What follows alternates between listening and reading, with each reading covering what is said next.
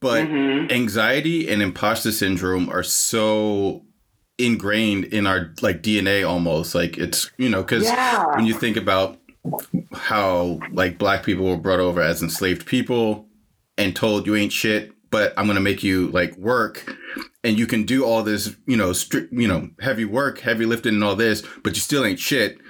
And it's just like you're lazy and shiftless, but I want you to work my my fucking fields anyway. It's just like what? so just like it's a mind fuck.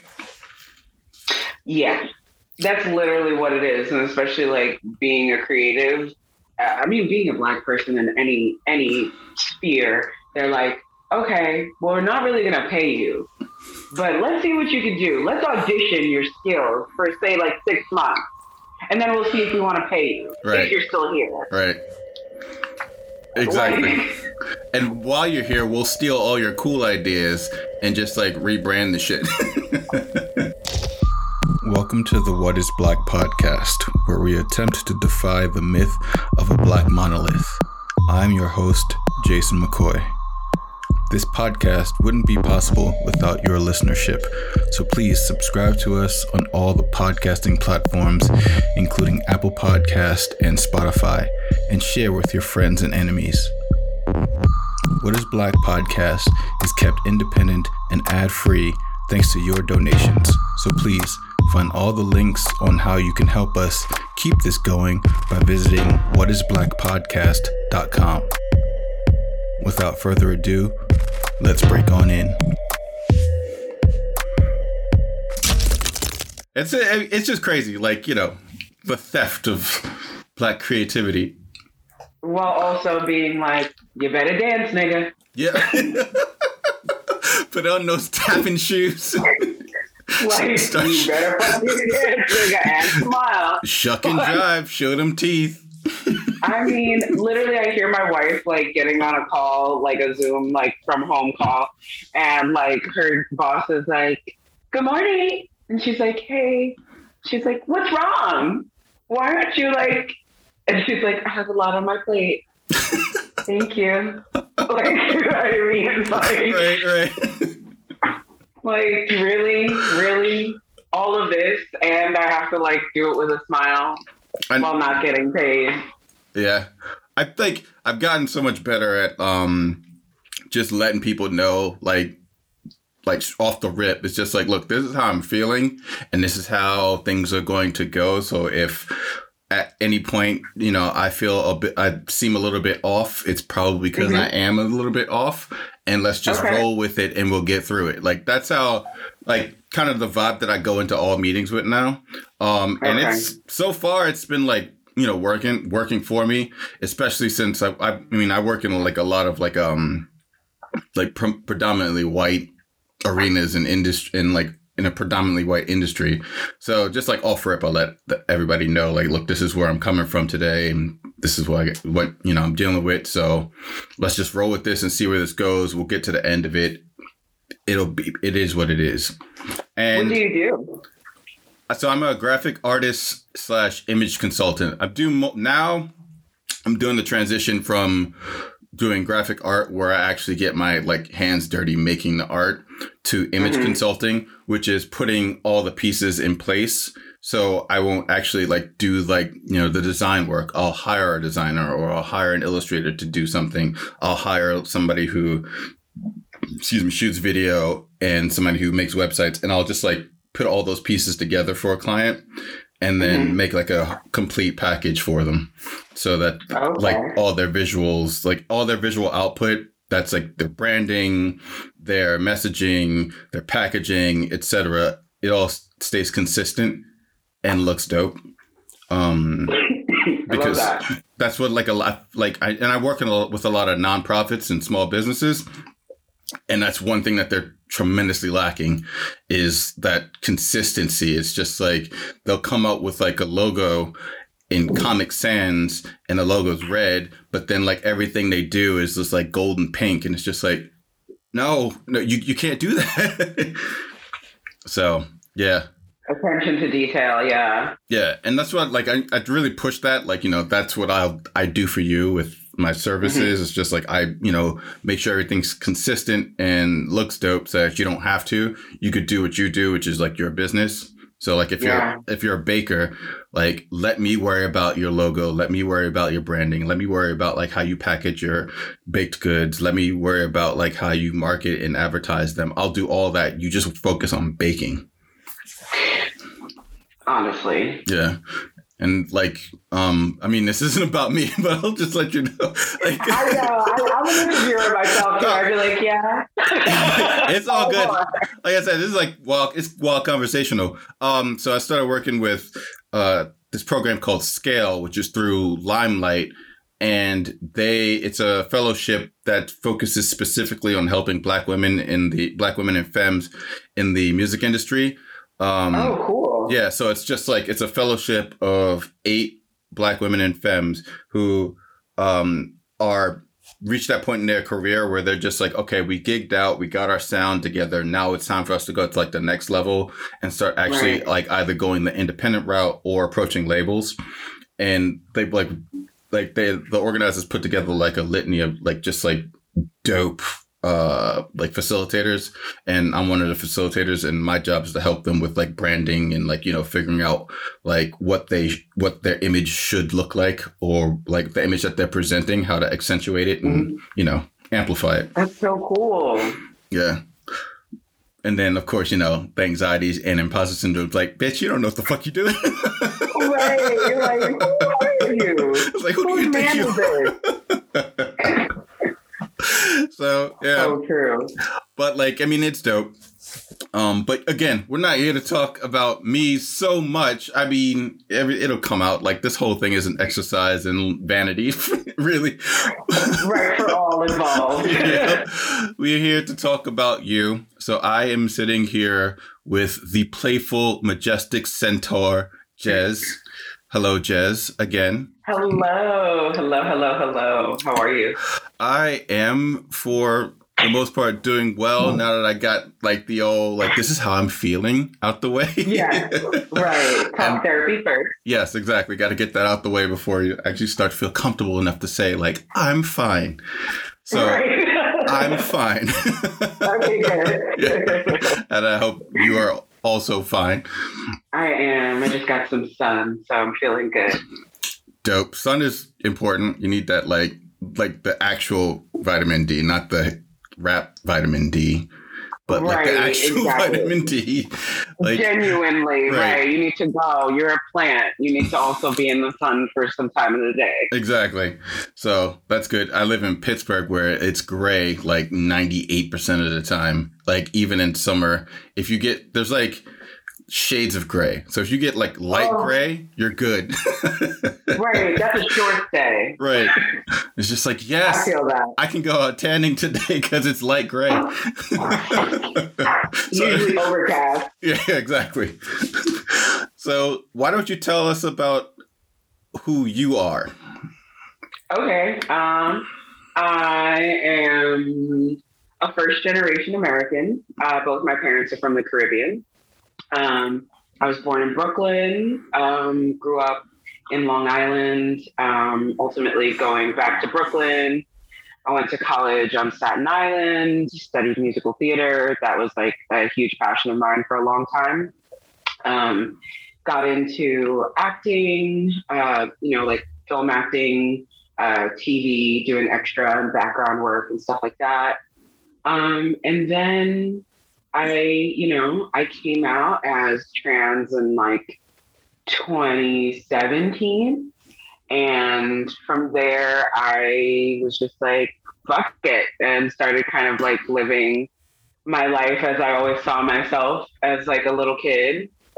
And, you know, started dressing up a little bit more, you know, like just really showing my authentic self through uh, my outward appearance.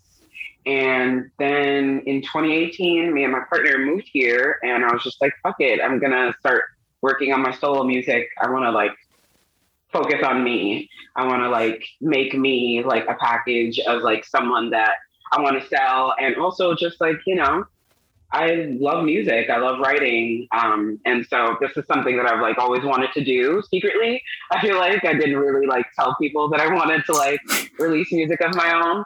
Um, but yeah, like I, I released a tape called Pepper Pot. Um, it came out in August of 2020 last year and it's done it's done well um I, you know i recouped at least half of the sales that you know that i that i spent on it so i feel up. i feel accomplished Right. um uh and you know um it, it's it's it's really been awesome to to be like working on music producing and learning how to use a DAW, which is a digital audio workspace. Um, I use Ableton, and just figuring out how to take my previous theater and like music knowledge and meld that with you know wanting to produce and release my own music.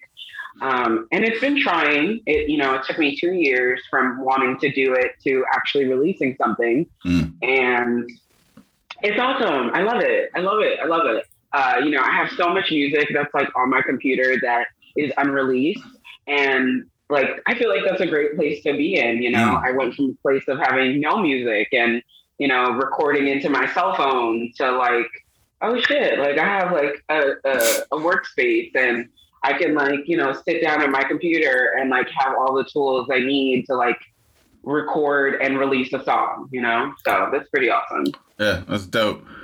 So before we get into like the like the thick of things, I want to like you know ask a grounding question and like something that's like uh, like get really like deep for a second before we start to like crawl back out into the sunshine. So this might Mhm. this is like a really you know serious and important question. So you know being been all around, tasted you know many areas. Who makes the best pepper pot out of all the Caribbean countries? Oh wow! So I've had Um, Guyanese, had Trini, had Jamaican. Okay, what do you think? I'm going to ask you first Okay, because I didn't tell you where in the Caribbean I'm from. right, so right, right. you might get your ass bust. Hold on. All right, all right. Please don't bust my ass. I'm going to say that while, like you know, Guyanese pepper pot is is is delicious. Like, I dig Trini pepper pot more. Okay, I'm both. Okay. I'm both. So Okay. you're, you're, you're, you're safe there. Phew. Um, I believe it. I believe it. I mean, I I made my first pot of like actual good pepper pot like this past Christmas, Mm. and I used things in it that I know my family definitely didn't use. And so I grew up with my Guyanese side of the family, so Mm. I want to say whatever I used was the Trinity side of me. I Mm-mm. used like orange peel. I used like a different type of pepper because over here, um, I don't really see Scotch bonnets much. I'm in California, by the way. right. Okay. So um, I don't really see, you know, you see the like off-brand like wiri peppers or whatever. I guess wiri is, you know, Scotch bonnet, but Mm. um, my pepper pot was really good, and I made it in the pressure cooker, like in my um, in my rice cooker. Right, I right. was, oh, like the ancestors were over me, like yes, yeah. Were they like mas- massaging your shoulders? Like, don't worry, child, it will be okay. Exactly. They told me exactly how much seasoning to put in. I also just started making like me and my wife started making roti. mm. Yeah, that's one thing I miss about like not being in New York is getting good roti. Oh, Like, I mean, because like there's like. Caribbean, there's like a few Caribbean spots. Well, actually, you know, I'm not even gonna lie. There's like three Caribbean spots like in the entirety of Pittsburgh that I'm aware of, and like damn. they're like roti is like one of the things that like it's like roti, beef patties, and what's the um goat always Oh. sell out first. It's like the first things that are like done. What And- is with Caribbeans and goat? I don't know. Why they love goat meat so much? I don't know. I mean, I'm a like, I'm a fan of it too. I'm not gonna front, and uh, but like I can never find it. It, Like, and I'm not gonna make it because like one, I don't know how, and two, it's just like that seems like a long and laborious process to like prep goat to then curry. Like, yeah, I don't make goat. That's not my favorite thing to make. I'll make like a cute little chicken, maybe a shrimp or Right. something, but yeah, no, no, no. Yeah. So what goes like what goes into like you you mentioned orange peel, and what was the Mhm. what was the other pepper? It was like you said wary Oh, the uh, wiri pepper. wary yeah, pepper. yeah, yeah. So like what else goes into your like pepper pot that like makes it so unique and makes it so like jazz? Hmm. Um, I love seasonings. Like I, I was always told, like as a little kid, like I always wanted to go and help, like season the food. Like Mhm. always wanted to help season the food. So like for me, I'm, I'm very much like sabor, like all the flavor. Like I want that. You know what I mean? Mhm. Um, uh, so I think like I love a garlic powder. Mm. I love I love to mince garlic and put garlic powder in there. I don't know, you know, maybe some anti-vampire shit, but um, I love that. And um, I see that different people use different types of uh, syrup, which is like the cassava syrup that Yeah. goes in it. So I think it's something to do with like where you buy your your your cassareep. Mm. Because I have like a, a Guyanese auntie out here that I like, you know, I made her adopt me. And I was like, oh, I'm making my pepper pot. And she was like, what kind of fucking like cassareep you use? And I was like, I don't know, this one? She was like, I've never seen that before. Like, I don't know what kind of ketchup that is. I'm like, oh, maybe it's not good. But did it end up? It turned out being good though, or you didn't? was, it was Yeah. delicious. Yeah. Yeah. I mean, I wanted to, you know, I wanted to give her the deference, but I was like, I can't find another cassareep in California. Like, Right. Yeah, when uh, like supplies are limited. So, I mean, what is the scene for like? I guess like you know like people from the islands out there. Like, is it? I don't like. I've been out there maybe twice. So like, what's it? What's the vibe out there for like you know like Caribbean people? in in in the Caribbean? No, in LA. Oh, in LA. Yeah. Um. So, like I said, uh, like I met this really, really wonderful woman um, named God. What is her name?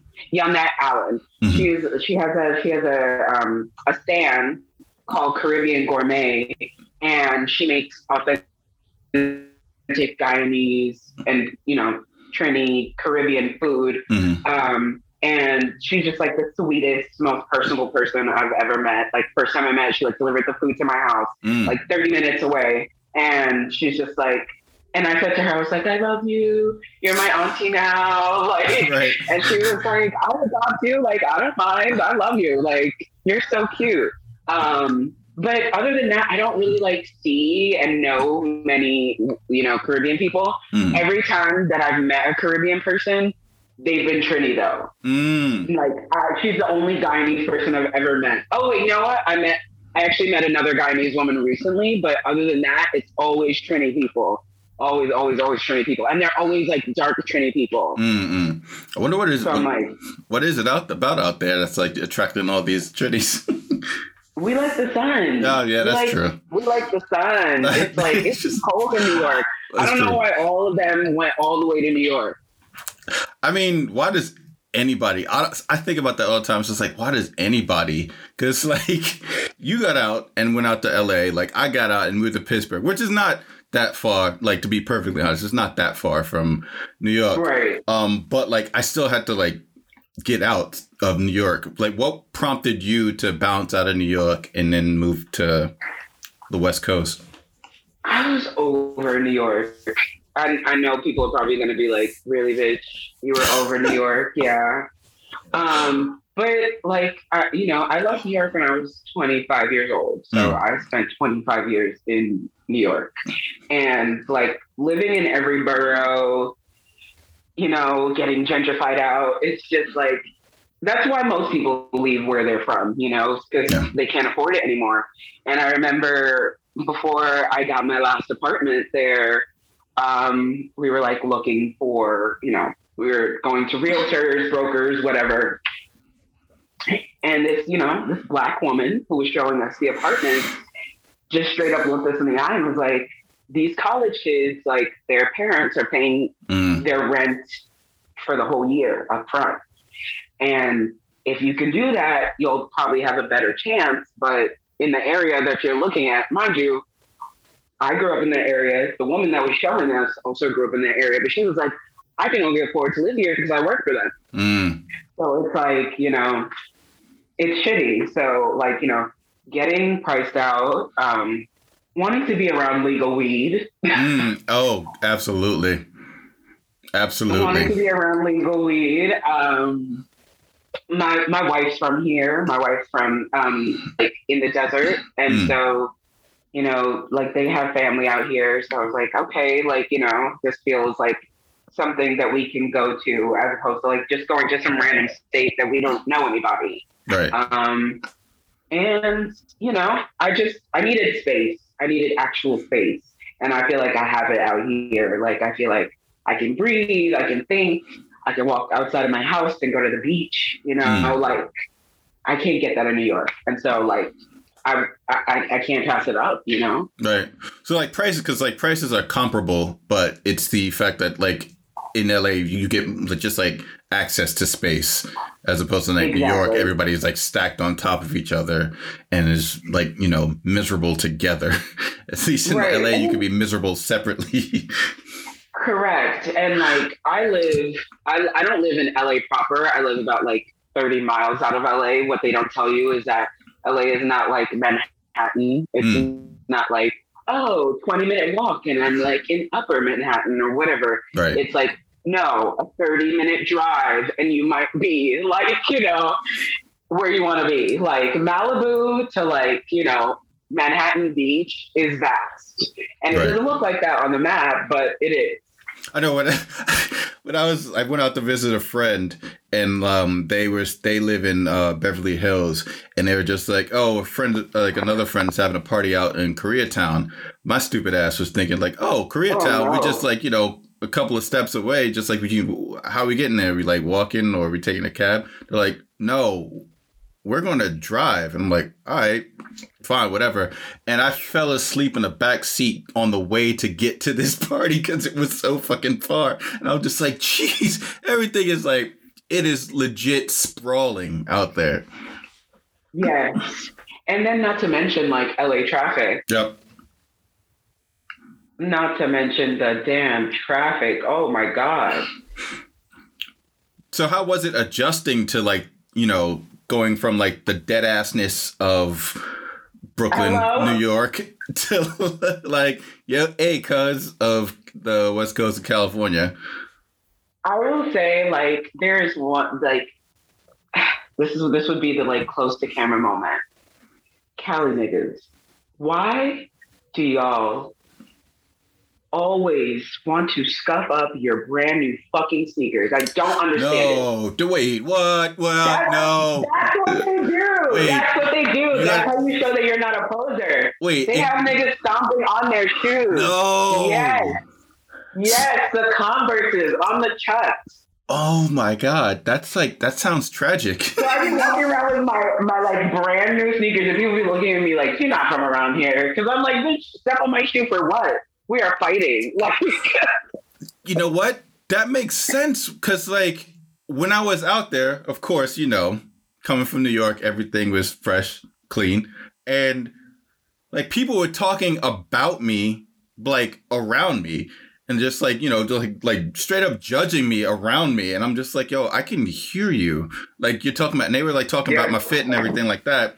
And like they were like talking about like you know they went from like hat to kicks, and they were talking about the kicks, and they were being like real specific about it. But I was just like, yeah, they're they're dope, but like I feel like you're being hostile towards my kicks right now, and now that makes more that makes a lot of sense. That like the whole because they, they, were don't like.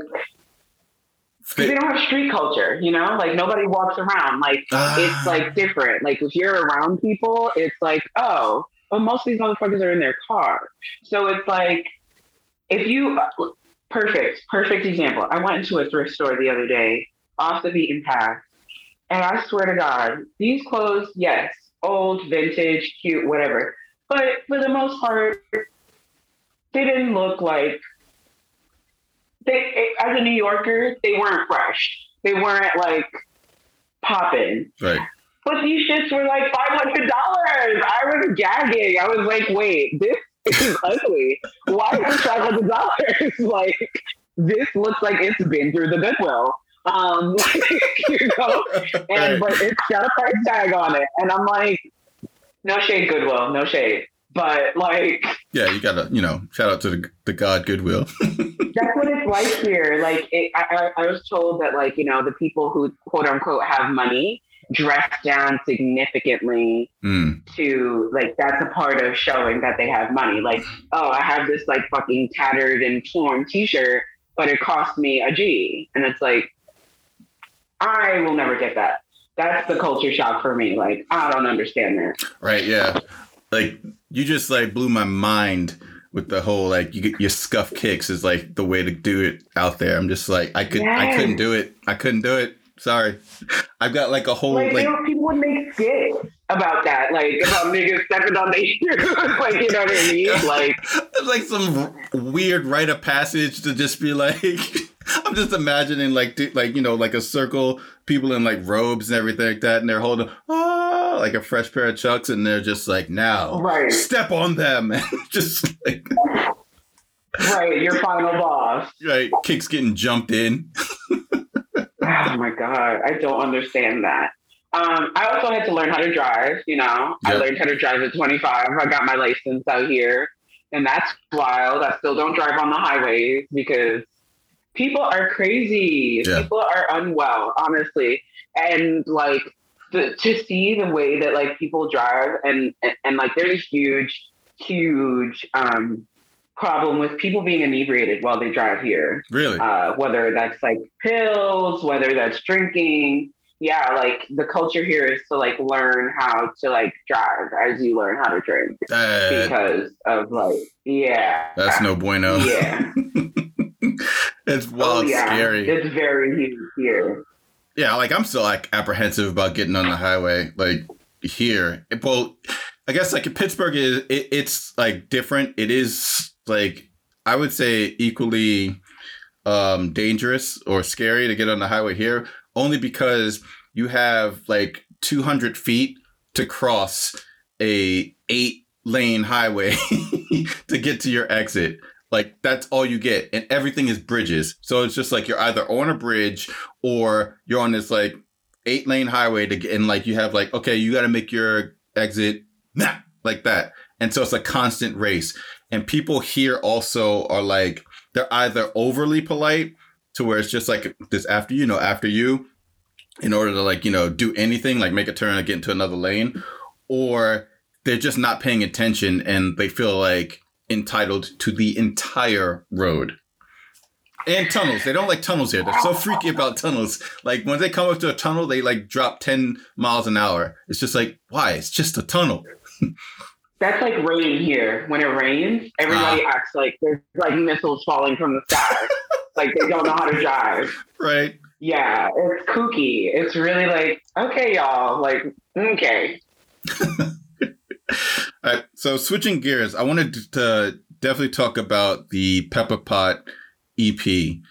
Um, so yeah. I listened to like I listened to it quite a few times, and like I definitely have a favorite, but I think it's a favorite for a reason. So before I tell you Mhm. which song is my favorite off of that, I wanted to know what was the inspiration behind the entire project. Um, okay, so when I first started the project, I just really wanted to release something. Um, I had had, like, I had been on this journey of visualizing writing 100 songs basically um, in my last apartment.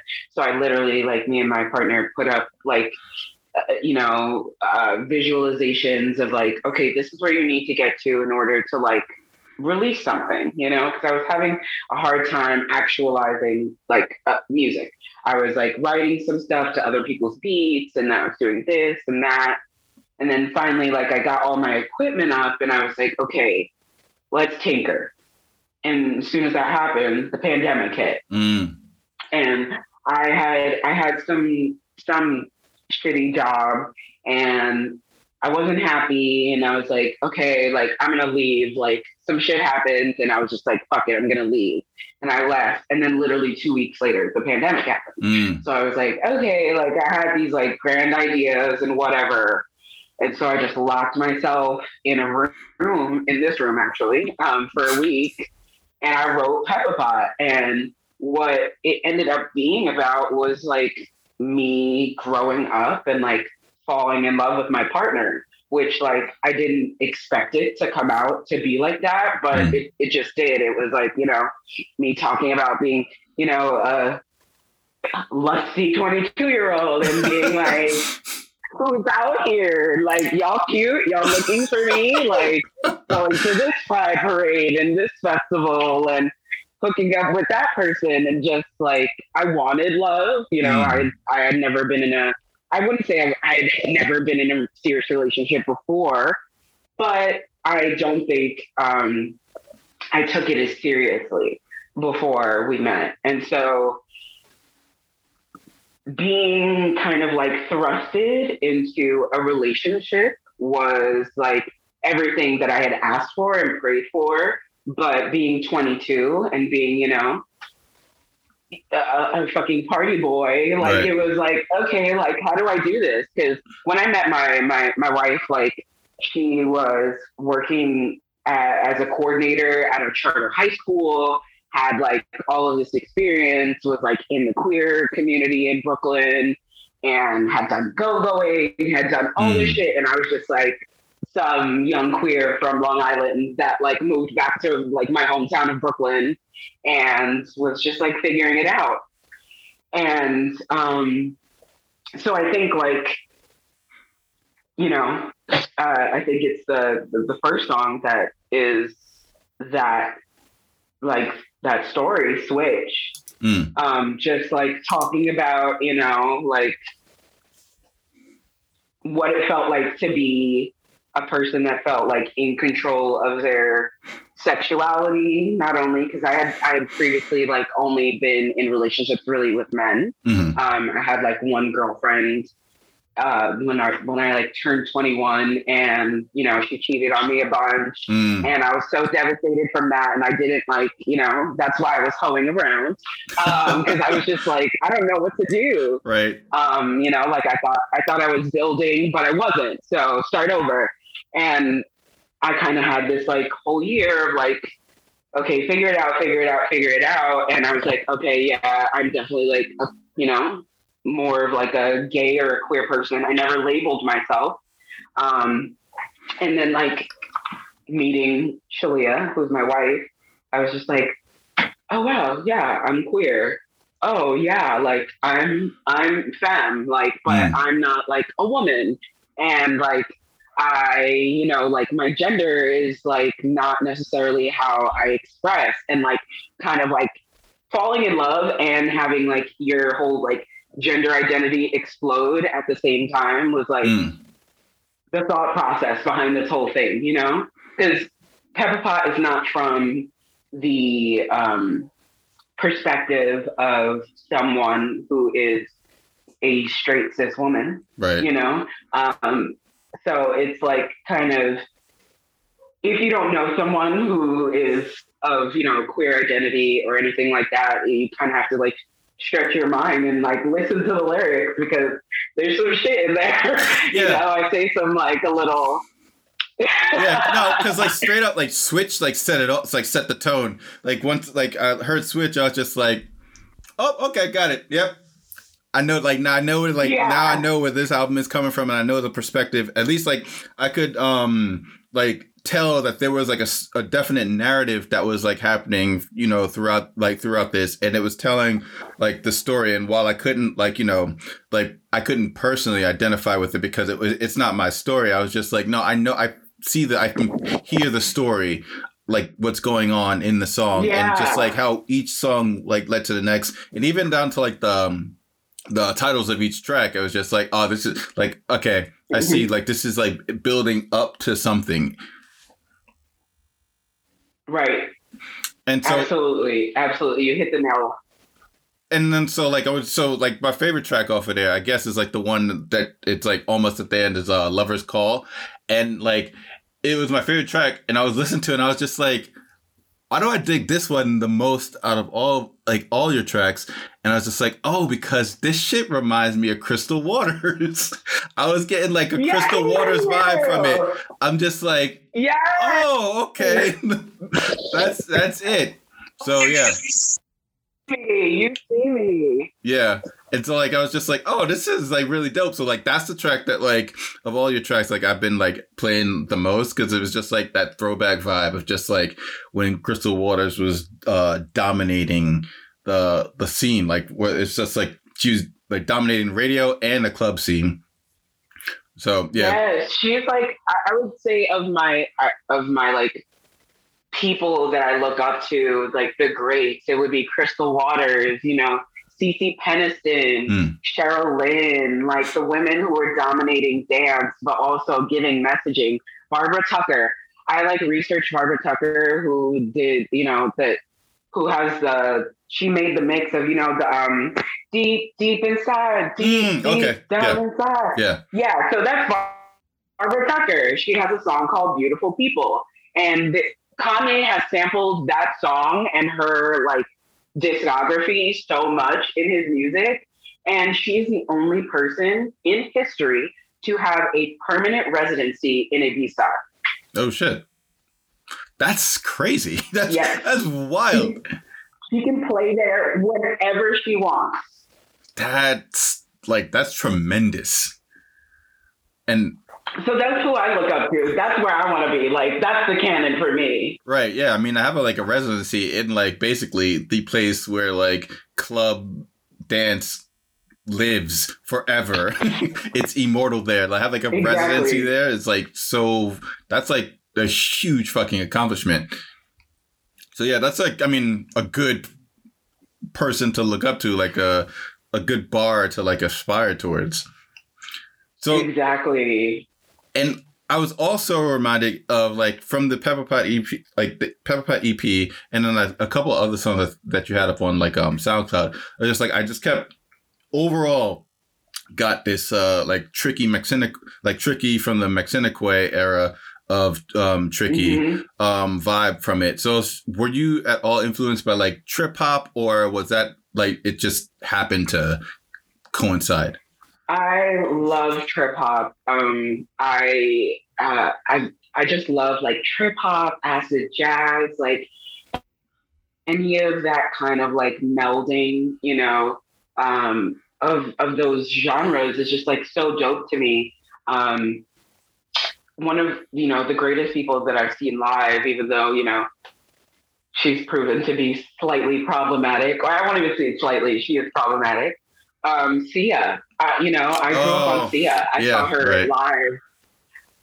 I saw her at Webster Hall when it was, you know, before it got closed down. I like chopped my ID and like I was 17 years old, you know, Right. I, I was not 18, but I needed to see Sia. And like, so she and like her early stuff with like Zero Seven and just like her early stuff in general is like a huge influence in me, uh, you know, so like she also rides that line of like trip hop and acid jazz and stuff like that. And then people like um, there's a an artist named IAMDDB. I don't know if you've ever heard of her. No, not familiar with them.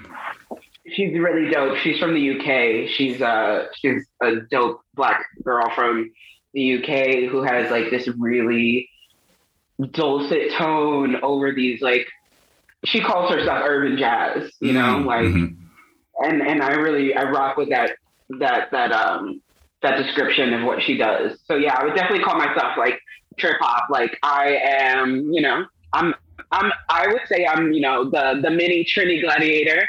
Uh, I grew up on Phife Dawg, and you know I grew up on you know Busta Rhymes and you know all that shit. Right. Uh, so like all of that is is influenced in me, and like you know I. I changed my name to jazz. Like I love jazz music so much. I changed my name to jazz, you know? So like all of that, all of those things influence me so much.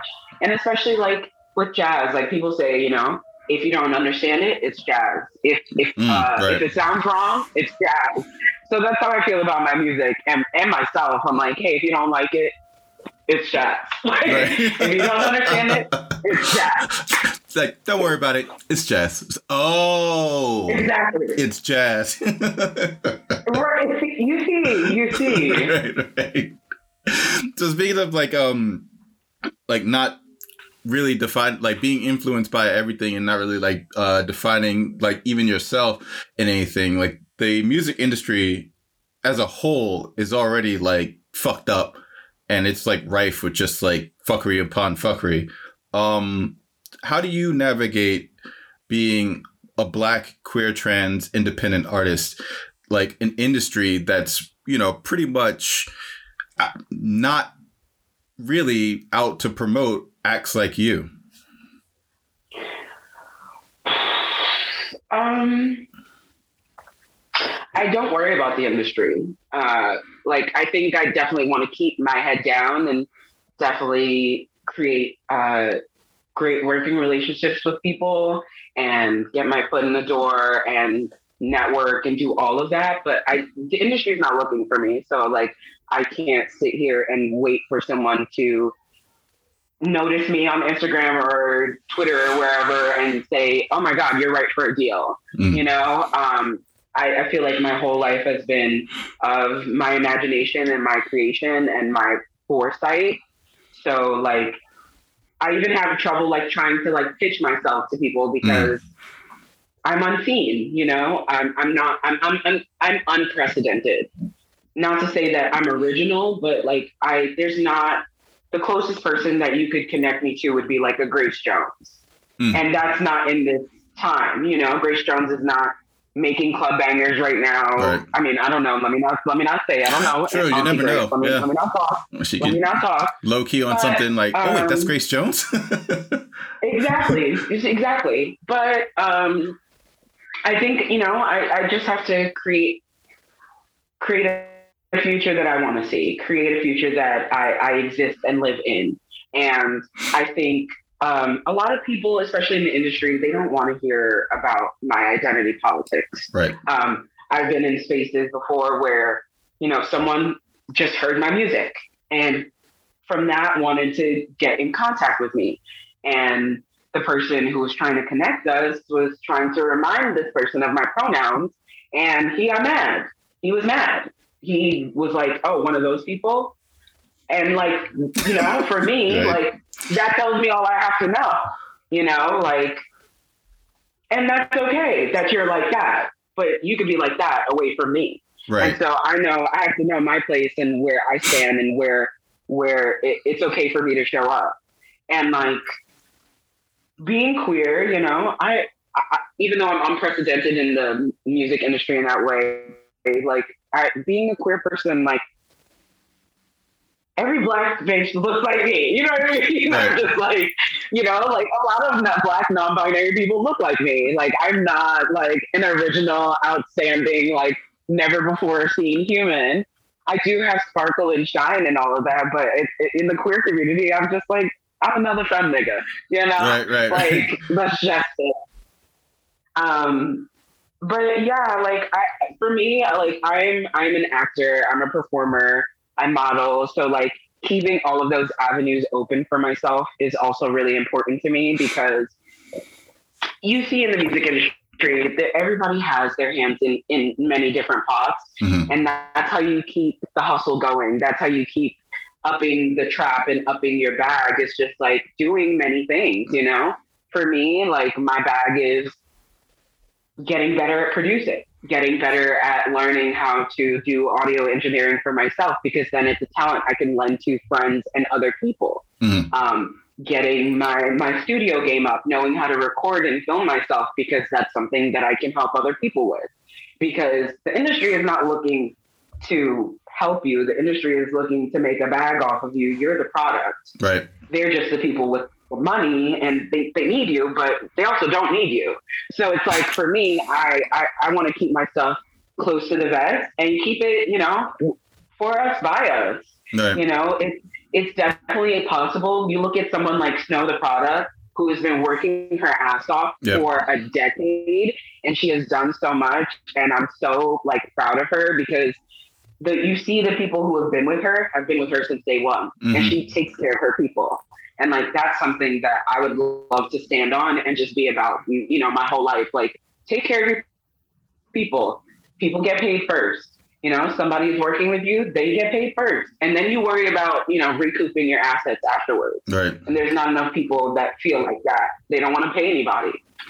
Oh, you are nail on the head, and I don't understand why it's like it's it's not exclusive to like the like music industry but like i've worked with like of all like people that i've worked with it always seems to be like almost every like person in the music industry that i work with does not want to pay shit it's just like yo all right i'm gonna need you to put down that 50% deposit and they're just like ah, yo, all right, so how about we work a deal? It's just like, there's no deal, nigga. Just 50% deposit. It's that simple. Like, like that's all you got to do. I know it's not even, I'm not even asking you for the whole thing. It's just like, yo, 50% deposit and then balance due net like 60. If you can't like recoup like like that or you know pay me that in like two fucking months, then I would suggest you reevaluate what the hell you it is that you're doing and stop trying to fuck over people that look like you because like we gotta eat too like and i can't it's especially like when you look at like design and art like or like on my side of things it's just like so undervalued um by like Yes. most people and then when you like you know p- people who like it like black artists in the music industry especially it it hurts extra when they're just like when they don't want to pay you i'm just like you know what it's like like you've gone through the same shit like you are going through the same shit or similar shit like why don't you want to pay me so like that part That's is like wow like, yeah, I always ask him like, "What's your fee up front?" Because for me, it's just like I know what it's like to chase someone for your money. right Like I've been in a production before that was so emotionally draining. Like they had us. I won't get into like I won't name the person, but it was like they had us doing repeating just like really traumatic shit every Mm. hour on the hour as a part of like the production. Mm, And then when it was all over, like I literally had to go and like look for. I had to ask multiple people like who was going to pay me, right and I'd gotten a ticket. I had borrowed my landlord's car when I first moved here. Awesome. First of all, my first landlord was a Haitian dude Mm. from Flatbush, so that's how I got my first apartment in LA. to connect because he was like, oh, he was like, we're family. Um, Right. and I had borrowed his car to go to LA for this, this gig, and I got a seventy dollar ticket right in front. And so already, you know, part of that money was going to get eaten Mm. by the fact that I got a parking ticket. And then I literally went home with no money. I cried all the way home because I went home with no money jeez and I got a parking ticket. That's yeah. It's like I mean, again, it's getting better. Like I feel like leaps leaps and bounds. It's getting better, but it's still so like it happen. It still happens too often. Like that whole not wanting to pay people for like you know their original work, especially like when you're in like you know white predominant spaces and they don't want to pay you like it's like the extra pain of having somebody who like you know your kinfolk or your skinfolk is just like they're just like ah yeah it's like ah Like, really? You really trying to get a, a discount? Yeah Like a discount? what's that meme there were like there were like those memes going around like um uh, i mean along those lines i don't remember the memes exactly because my memory's horrible but like along those lines it was just like saying like yo stop asking black people for discounts or like it was like black people stop asking black people for discounts or some shit like that it's just like i'll hook you That's up not the way it works. Right. I'll hook you up, but I still got bills to pay. Like, you know, and like the way that I'll hook you up is I'll do like something extra for you, but you still got to pay me my fee. Niggas don't want to pay and niggas don't want to tip. Yeah. it's like, I don't, I hate when stereotypes ring true. And I'm not saying that they always ring true, but like there's an, a modicum of like truth to every stereotype, like a modicum. Yeah. Like, and it's just like, you motherfucker. Like, you Like, just making me look bad. like dead ass, like you really for me, like when people, even you know, digital doing service, like I will give you a tip. I give my audio engineer a tip, like when he's done my project. Right. Thank you for working on this. I only got twenty dollars, but thank you. Right. You know what I mean? Like, go get yourself a fucking coffee for like dealing with my ass. Right. You know? Uh, and so flip side of that is like um there was an artist I had asked to do some work for me for a project and they had quoted me one price. And I was Mhm. like, oh no, that's like way too low. Why you like it was like I'll just throw numbers like so they had quoted me 150 and I was like no the Mhm. work you're doing is worth at least twice that so I'm going to pay you twice that you know for the work and they just ghosted me. it's like the fact that I was saying like, no, you're worth more than that. Like you should definitely be charging more. I'm going to give you like, you know, what I think you're actually work worth. And after that, like they just ghosted me. And I'm just like, did they not know how to deal? That's the other thing. Is like they didn't know how to deal with like somebody who's saying like, no, you're worth more. You should be charging more.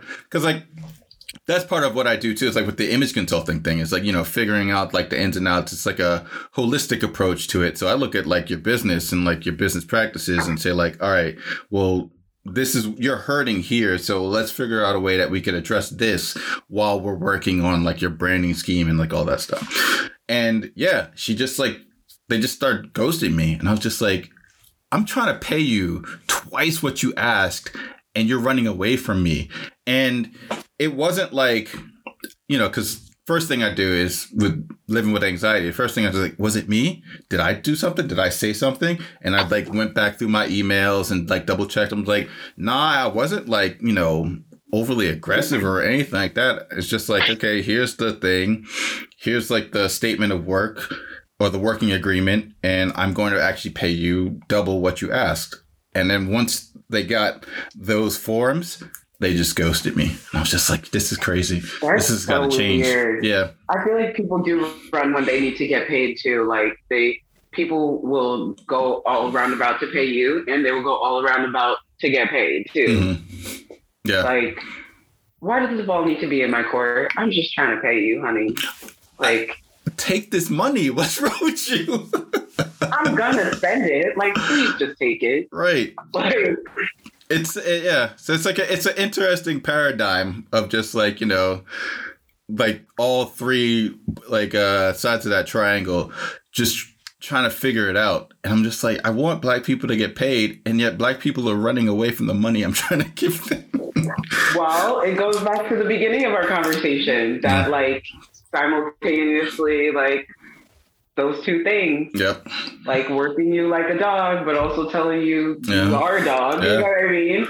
So it's like, damn, I'm like, I don't feel like I'm deserving. You know what I mean? It's that imposter syndrome. Like, I don't feel like I deserve to like get that. So I'm like the the Brooklyn queer scene. Mm. Ooh, got my ass together. Like people had like you know adult jobs, and I was not an adult at the time when I was there. You know, I was like a young young adult, but I was Mm. I was giving, you know, scattered. And like people who I became friends with who were like older black queers would be like, yeah, like come, come, like come get paid at my job. Like Mm.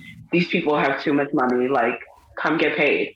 Like seriously, like yeah, just do a poetry night and like tell me how much you want, and like I'll make it happen. Right. Right. You know what I mean? Like being like, no, name your price. Like you're worth it. Name your price. Yeah. And so like that definitely radicalized me and like completely changed my mind about things because I definitely was on, you know, that scarcity mentality and, Mhm. you know, don't let people have things and don't let people know things and da da da da. And it's like, no, like we help us, we feed us. Like let your people know when there's opportunities for them. And even now, like some of my close friends, like if they see a casting that I'm right for, they'll send hmm. me. They'll be like, hey, this is for you. Right. Like you would be perfect for this. Yeah, that's scared. Like the, again, you hit it on the head with like the scarcity mindset. It's just like that, like tricks you into believing like there's there can only be one on some like Highlander shit where it's just like you can't have like more than one or you can't have like too much. Like, and it just it prevents like you from evolving or growing really. And it's, I mean, I don't have any answers. It's so true. It's so true. like I don't have answers. I don't pretend to fucking have answers. but it's yeah, it's wild. Right. It, it weighs heavy on my soul at least. Yeah. So there's one other thing I wanted to ask you about before I go, because I would be remiss if I didn't ask you about this. So, okay, what do you? You mentioned that um, in like a pre and pre interview thing that uh, about like Afrofuturism, and Afrofuturism is like a hot topic like now, especially amongst like uh like black creatives, and after like Black Panther came out, everybody was just like Wakanda forever and throwing up the fucking X and shit like that. So what does what does black in all five senses look, smell, taste, sound, and feel like in the future to you? Ooh, ooh, what does black feel like in the future? Uh, black in the future, it feels like people understanding black as a whole. I think that there is a great chasm with black people understanding themselves. Um, I'm rewatching Lovecraft right now mm. and also doing kind of like an, an analysis with my partner. And there's something to be said about the um, the scene with uh, the the episode three Holy Ghost with Leti getting the um oh spoiler alert sorry oh, yeah, for shit. anybody yeah, who yeah. has not watched Lovecraft Country. Yeah, you got to put that out nowadays. Excuse me, excuse me, excuse me. Disclaimer: If you have not watched Lovecraft Country, please pause or skip ahead. um, but in episode three, uh, when Leti has the house, um, she doesn't know how to like work with what's going on around her and the magic and da da da da. And she, you know, gets this priestess that comes and you know uh, protects the house, and then Christina, the white woman, can't get in. Mm. And I was thinking about this, about you know, about uh, robbing Black people of their identity um, in all ways, so that then what whatever you give them, whatever you put on the consciousness after you've stripped everything, is what they hold on to the most because it was put into them with fear. Mm-hmm. And anything put into you with fear is the thing that you're going. It's going to be your root, you know. Absolutely. And so, I was thinking about how like Leti had no um no like connection to her black spirituality and she had to go out and have someone help her with her protection and the the kind of like the shook like look of Christina, you know, a white person who knows the history of these black people not knowing magic mm. and counting on it. And this mm. kind of like moment of like, nigga, who taught you how to read? You know what I mean? like that moment. Right. And so you know so it's like um like like watching that it makes me think about like back to what i was saying i wish that black people would be able to connect on that on a stripping level on you know not stripping away the old things but stripping away the supremacist aspects of your identity that you've been given mm. you know because i see a lot in black folks that sometimes they want to just be on top. They want white supremacy with their faces on them. And mm, like that's yeah. not conducive to like liberation for anyone, and specifically not for us. So, um, feeling wise, I want Black people to feel the breadth of this experience and to not put judgment on things that they don't understand because there's so much that we don't understand and that uh, just being loving and being actually like coming down to seeing people at their core is how we're gonna like get through shit. Because a lot of a lot of infighting is what I experienced, you know, in my marginalized identity. Mm-hmm. Um, it's just like you know, I'm not allowed to do certain things with this. I'm not allowed to do certain things with that. Respectability, this, you know, right. all of the things. And not to mention being a person who looks very womanly, but is not, and having to have that conversation all the time with Black people and, you know, having not very pleasant interactions because of it. Right. Um, and we both don't deserve that. You don't deserve to be on the misunderstanding side of it, and I don't deserve to be misunderstood. Right. Uh, I would say what it looks like. Ooh, moisturized. Uh, fucking. um, hydrated. Uh, colors, colors. Let black people have colors. Okay, stop telling black people they can't wear certain colors. Stop it. Right.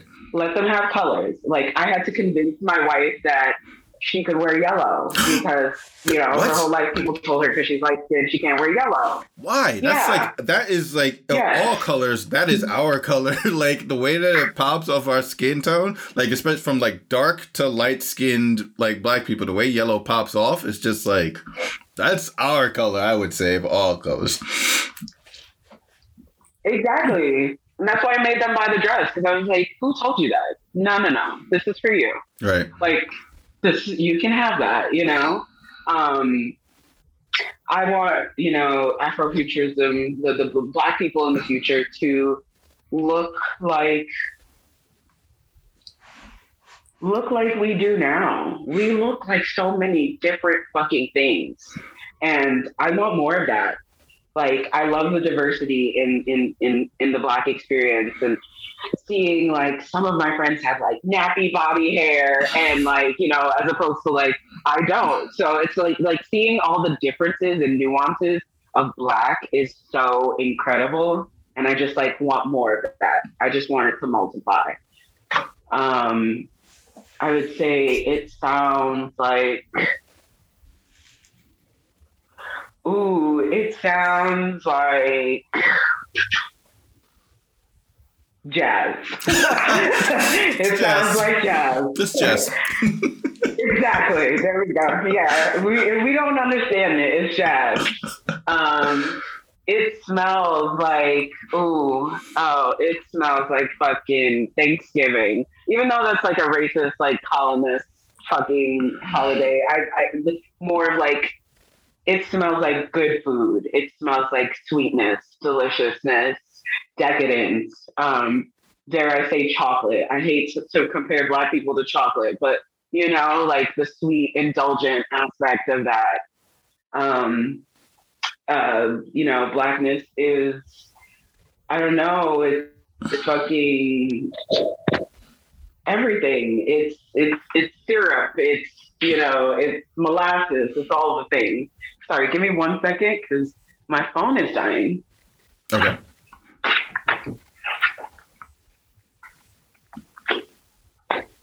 Let's put the.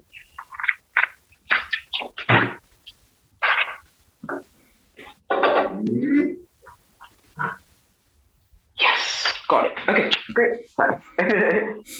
Uh, girl, come on now. Okay, it's charging. Okay, cool. Um, I said, look, smell, sound, feel. What's the last one? Look, smell, sound, feel, taste. Ah, taste. Ooh. It tastes like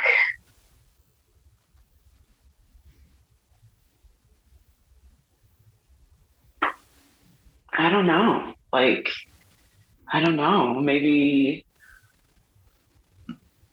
I don't know. A good pepper pot. Uh, you know, there's the word umami. Yeah, like a good pepper pot, you know, always like indulging in those flavors, come back to those flavors all the time. A, a good stew that keeps feeding you. I Mm. feel like black people are like understanding how to feed each other more.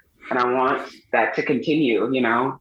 Like this pandemic has put so much of a spotlight on like there's so much disparity between like all of our lives, you know what I mean?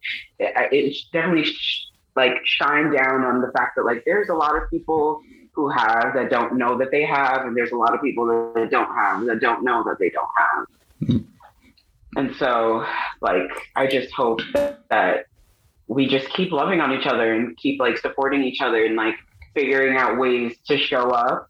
Um, it, and that doesn't always have to be like monetarily, like just genuinely caring and showing up for each other in ways that are going to feed us and and help our kids grow. You know what I mean? Because we're gonna pass away, and this shit is all gonna go to dust. But like, there are other people that are gonna come after us that are going to be standing on our shoulders. You know what I mean? And mm. and and like we have to make sure that this shit looks right and it feels right for them. Absolutely. So, is there anything that you have that you would like to plug, shout out, um, social media, etc., that everyone should be checking for? Yes, I actually have a single coming out next Friday on March 5th, Bandcamp Friday. Um, it is called Older with Time. It's, you know, literally everything that I just talked about, you know, the feeling of this pandemic making you feel like, oh wow, like I'm getting significantly older while like time feels stagnant. Um, and just, you know, thinking about it's kind of like, you know, kind of like a spell siren song of like I'm sitting here just like with my thoughts spiraling about time passing me by while I'm in my fucking house. Right. right. During a pandemic. a whole panty. cool. And where can people find you on the interwebs? You can find me at Jezwho, J E Z dot W H O, uh, sometimes underscore between those two, uh, on Twitter, Instagram, Bandcamp, uh, SoundCloud, and I believe those are all the places that I live. YouTube, also on YouTube. Um, I also have a Patreon that you can subscribe to for as low as $5. I have posts that uh, go up every Sunday, ranging from, you know, podcasting, poetry, writing, musings. I'm a big nerd. I love to research. So I have a lot of research on there about the history of like New York City queers and history of Black uh, queer people. So lots of awesome information. I'm a well of knowledge and I love to share with people. So yeah. Um, and yeah, I think that's it. J-E-Z dot W-H-O, Jezwho. Cool. I'll be sure and include that into in the description as well of the podcast, so everyone can look in the description and read something. So before we go, Hello. quite briefly, if you could sum up mm-hmm. everything uh, in this in the answer for this one question, what is black? Black is